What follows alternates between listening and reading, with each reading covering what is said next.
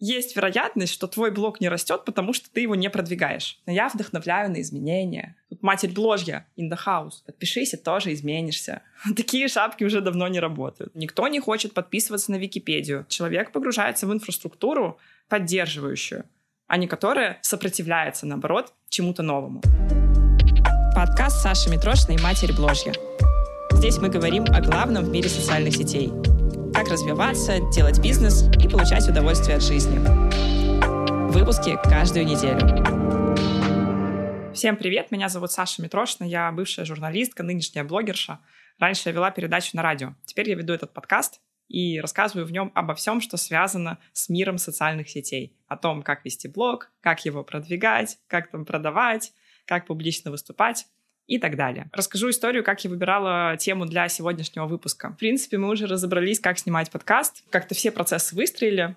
Надо, чтобы последние выпуски были прям супер актуальными, супер топовыми, и чтобы людям они максимально оказались нужными. Я составила список тем, которые, на мой взгляд, актуальны. Отправила его своим друзьям-блогерам, экспертам, своим ученикам, отправила его в свой телеграм-канал, там тоже люди голосовали.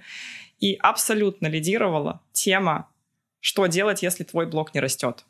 Вот что делать, если подписчики стоят на месте, продвижение не работает, ну или просто там никакого роста нет. Поэтому сегодня разберем эту тему. Итак, почему твой блог не растет? Мне очень сейчас неловко быть капитаном очевидность, но есть вероятность, что твой блог не растет, потому что ты его не продвигаешь. Я не понимаю, как это работает. У некоторых людей все еще есть некая иллюзия, что блог должен расти сам, что каким-то образом качественный контент должен продвигать блог. И я не спорю, это тоже иногда работает. Возьмем даже те же Reels. Что это такое, если не продвижение блога через контент? Ты же не платишь деньги. Но там всегда все равно есть какая-то стратегия. То есть там человек все равно понимает, какие инструменты он использует для продвижения. То есть он, например, понимает, что я пишу посты, которые репостят. Или я снимаю Reels, которые меня продвигают, через которых приходят подписчики. Просто вести блог, никак не понимая, какие шаги ты предпринимаешь и что ты вообще от него хочешь, и думаешь, что сейчас я буду снимать классные сторис, и люди будут подписываться, это не работает. Чтобы блог рос, нужно его продвигать. Нужно прям выделять время, усилия и деньги на то, чтобы ваши подписчики будущее о вас узнавали сейчас. Продвижение — это системный процесс. Мое отношение к этому таково, что продвижение мы, в принципе, не останавливаем никогда. То есть хотя бы небольшой, но приток новой аудитории, новых зрителей должен продолжаться всегда. Поэтому я хоть 200 тысяч рублей в месяц, ну, по моим меркам, это совсем небольшой бюджет, но я в рекламу вкладываю. Хоть что-то, но я делаю. Хоть как-то там подписчиков стимулирую меня, не знаю, репостить и отмечать. То есть я стараюсь делать так, чтобы на меня всегда приходили новые люди как минимум посмотреть. То есть я даже не ставлю никакие цели по подписчикам именно, потому что в моем случае их уже особо не замерить. То есть там органический рост у меня несколько тысяч в день. Просто на том, что даже я не веду блог. Но моя цель всегда в том, чтобы на меня регулярно приходили посмотреть новые люди, чтобы был постоянный трафик на мой блог в Инстаграме. Продвижение блога — это системный процесс. И хорошая новость в том, что его можно полностью делегировать. То есть это вещь, которую на самом деле можно делегировать без потери качества. Я, например, так и сделала в конечном итоге, именно в плане рекламных размещений. То есть рекламу я вообще никак там не смотрю, не согласовываю, в этом не участвую. Я просто э, заранее согласовала бюджет на месяц, который я даю Гале Мельниковой. Она занимается моим продвижением. И все, реклама выходит, я там вижу, она даже иногда макеты не согласовывает, то есть просто все под ключ делает. Человек проверенный, уже мы там работаем лет пять, наверное. Давайте перейдем к менее очевидным причинам, почему блог может не расти, потому что я надеюсь, что люди уже в целом как-то избавились за эти годы от иллюзии, что блог может как-то сам собой увеличиваться, и понимают, что где результат, там и фокус. То есть если ты хочешь результат в какой-то сфере, туда определенно нужно направить фокус. Но есть еще такая проблема, такая ошибка, как неупакованный блог. То есть вы можете даже закупать рекламу, делать Reels, и, я не знаю, коллабы делать, взаимные пиары, но подписчики могут не подписываться. И причина в том, что ваш блог просто не привлекателен и не вызывает желания на вас подписаться. И здесь речь не о том, чтобы у вас был там какой-то шикарный визуал, хотя, конечно же, как вот кто бы что ни говорил, до сих пор в Инстаграме актуален красивый визуал. Все равно, чтобы было более аккуратно, более стильно, это все будет идти в плюс, однозначно. Но, тем не менее, это не только об этом. Не, том, не, не только о том, чтобы у вас там была красивая эстетика. Но еще и о том, чтобы у вас четко была понятна тематика блога. были какие-то сразу же зацепки, знаете, э, актуальные истории, в которые можно провалиться и там провести какое-то время. Чтобы если человек кликает на последние посты, он сразу понимал, что тут происходит, начинал что-то читать, чтобы он заходил в сторис, и они сразу цепляли его. Как правило, это достигается тем, что у вас э, есть какое-то позиционирование, какая-то экспертность, например, я там веду блог про материнство, или я веду блог про здоровье, или там про осанку, не знаю, про дизайн, про все что угодно. Но это может также касаться просто вашей личности, то есть вы можете вести просто личный блог, и он тоже будет упакован привлекательно. То есть человек заходит в ваш блог, и там сразу ваша жизнь, он сразу видит, вы, например, там крутой, богатый живете в Дубае, или вы там живете в своем доме на природе, спокойной жизнью, у вас там собака и кот, как вариант. Или там у вас дети, вот они, пожалуйста. То есть человек сразу же понимает, что интересного его ждет в этом блоге, и ему легко влиться в этот блог. Здесь могу посоветовать зайти и взглянуть непредвзятым взглядом на свою страницу. Представить, что вы — это какой-то человек, который вообще не знаком с вашей страницей, как будто вы какой-то новенький потенциальный подписчик, увидел вашу рекламу, зашел, вот что он там видит? Вот реалистично. За что он зацепится? В шапке профиля там написано что-то абстрактное на английском или четкая причина, почему надо подписаться? Что-то там цепляющее, с юмором, конкретное. Либо же там написано «Я вдохновляю на изменения», подпишись и тоже изменишься. Такие шапки уже давно не работают. Уходим чуть глубже и переходим к третьей ошибке, которая может вести к тому, что ваш блог не растет. Блог может не расти, если вы его ведете слишком сложно и абстрактно. То есть если вы вместо того, чтобы писать о своей жизни или на каких-то конкретных примерах, или четко и понятно просто писать, начинаете там писать посты а как замотивировать себя на достижение цели? Вот пять пунктов, которые нужно сделать. И вообще ни слова про автора этого блога, никакой метафоры, никакого примера. Или еще, знаете, есть такая иллюзия, что в блоге нужно писать красиво и правильно, что на самом деле далеко не так. Блог — это скорее разговорная речь. И в попытках писать более красиво и правильно часто начинают люди вести блог в стиле в период глобальных изменений и отрицательного роста дохода населения так важно ставить свои цели и поступательно к ним идти. Вместо того, чтобы написать что-то простое, понятное про свою жизнь, чем он там занимается, что у него на душе, что его волнует и что он будет делать дальше. Пока в блоге нет жизни, пока в блоге нет правды, пока в нем нет вас как человека, и пока вы цепляетесь за какую-то иллюзию, что вы ведете полезный блог, и пишете там полезный контент, люди не будут подписываться, потому что никто не хочет подписываться на Википедию. И Википедия — это даже хороший вариант. В Википедии все четко, понятно написано. Но есть блоги, которые слишком витиеватые, слишком сухие, слишком абстрактные, и там нету ничего про жизнь автора или вообще про жизнь. Потому что люди в первую очередь в социальных сетях видят людей, а не блогеров, там, не знаю, полезную информацию и так далее. Поэтому проявите себя как человека. Посмотрите, опять-таки, трезвым взглядом на свой Инстаграм. Прочитайте свои тексты. Они про кого? Они про вас? Они про вашего читателя? Это тоже хорошо. Либо же они о чем-то просто абстрактно написано. Чем более емко, конкретно и по фактам вы пишете, тем будет лучше. Четвертая ошибка — это вцепиться, ну или слишком сильно поверить в конкретный способ продвижения и зациклиться на нем и не использовать разные способы продвижения. Очень часто сейчас это происходит с Reels.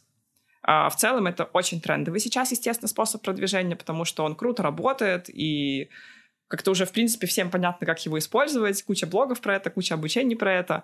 Но, come on, работает не только он. Конкретно продвижение через Reels может не подходить вам. Не обязательно получать подписчиков каким-то супер популярным и трендовым способом.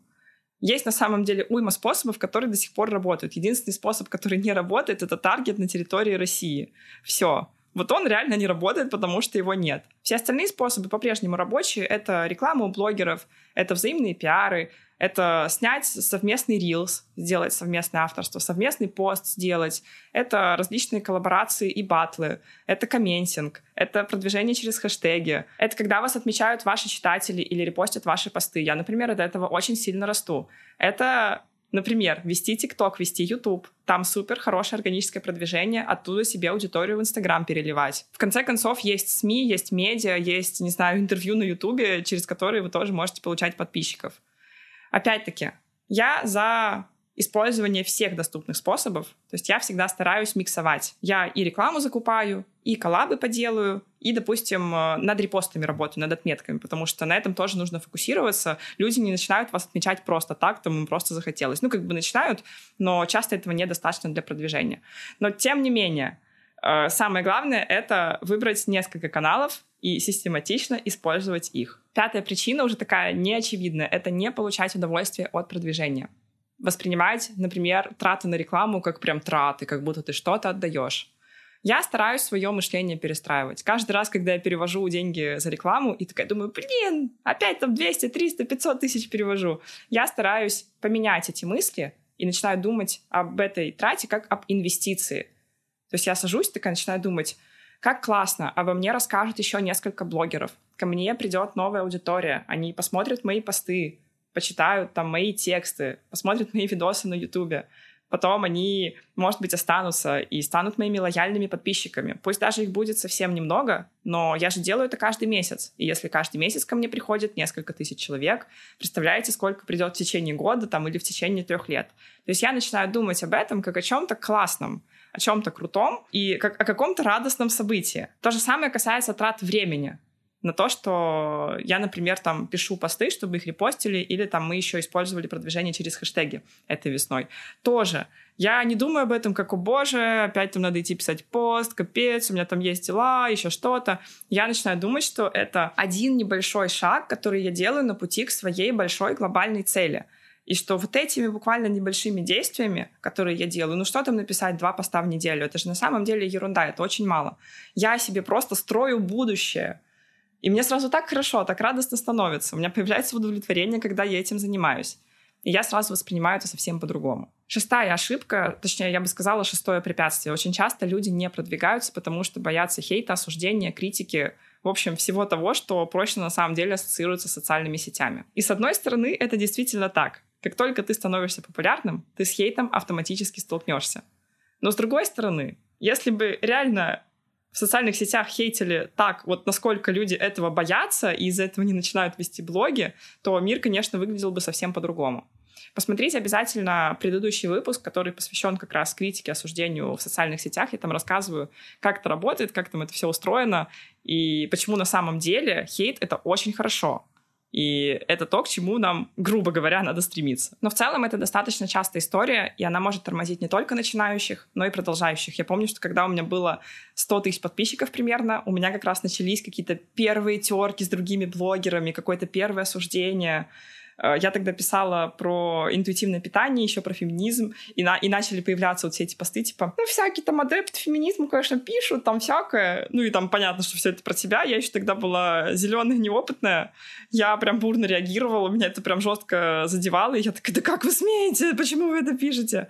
И как раз примерно на 100 тысячах подписчиков я уже стала достаточно известной, достаточно популярной, чтобы вот началась эта волна.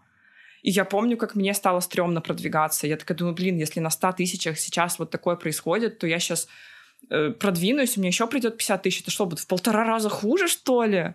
Спойлер, естественно, все оказалось совсем не так, потому что эта волна, она проходит. И плюс еще ты начинаешь с ней справляться лучше. То есть период хейта, он, как правило, заканчивается. И он не длится там всегда, и тем более он не длится соразмерно твоей популярности, даже наоборот. Чем больше у тебя подписчиков, тем больше у тебя лояльных подписчиков, с которыми ты как с армией с такой, с командой просто э, вместе сидишь, и вы друг друга поддерживаете. Но мне, конечно, тогда было страшно. Это было ровно пять лет назад. Ну ладно, не ровно, там чуть-чуть больше, чем пять лет назад. Там пять лет назад три месяца. И я реально прям боялась продвигаться дальше, прикиньте. Мне еще мои подписчики тоже писали периодически, потому что я реально начала писать про феминизм, и меня там постоянно в комментах были какие-то баталии, типа, да вы вообще ничего не понимаете, да родишь там поймешь, что за бред ты пишешь, для тебя же читают девушки, они там рожать не будут после того, что ты пишешь. И я думала, что если у меня там будет миллион подписчиков, то это вообще просто трэш, но, естественно, это не так. На самом деле, то, что реально помогает начать продвигаться, потому что очень часто мы не продвигаемся не потому, что мы не знаем, что надо продвигаться, а просто потому, что нас внутри что-то останавливает. Очень сильно помогает найти поддерживающее окружение. Например, на инсталогии. У нас почему люди все начинают расти и продвигаться?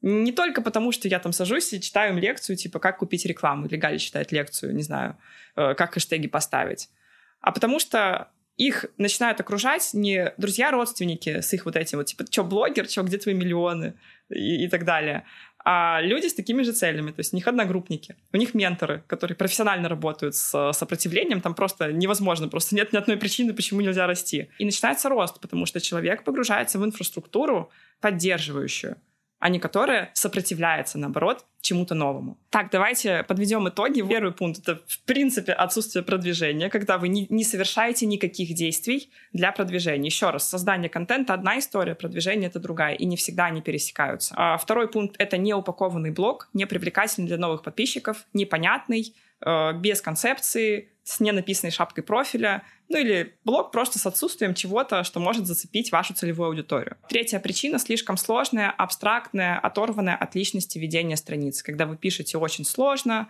стараетесь писать красиво, при этом избегаете каких-то реально личных тем и не проявляетесь как человек. Четвертое — это использование слишком малого количества способов продвижения, когда вы, например, вцепились в Reels и ждете, что вот Reels вам принесут ваши миллионы подписчиков. Я вас, может быть, и горчу, но никто из блогеров-миллионников пока что, по-моему, не стал блогером-миллионником за счет Reels. То есть пока что кейсы только там 200, 300, 500 тысяч подписчиков, а все миллионники стали миллионниками благодаря рекламе. Поэтому имеет смысл на самом деле сочетать разные способы. Пятая ошибка — не получать удовольствие от продвижения и относиться к этому только как к тратам времени и денег, а не как к инвестициям в свое будущее. Шестая ошибка страх хейта и страх осуждения. Седьмая и последняя ошибка — это отсутствие поддержки в окружении или, наоборот, даже сопротивления, когда вас критикуют, на вас давят и никак не помогают вам в достижении этой цели. На этом сегодня все. Надеюсь, что вам были полезны эти пункты. Я постаралась максимально раскрыть тему прям села, подумала, что реально людям мешает. Э, пишите, какие ошибки вы допускаете и как у вас это работает. И, может быть, как вы будете теперь их преодолевать. И встретимся в следующем выпуске. Пока.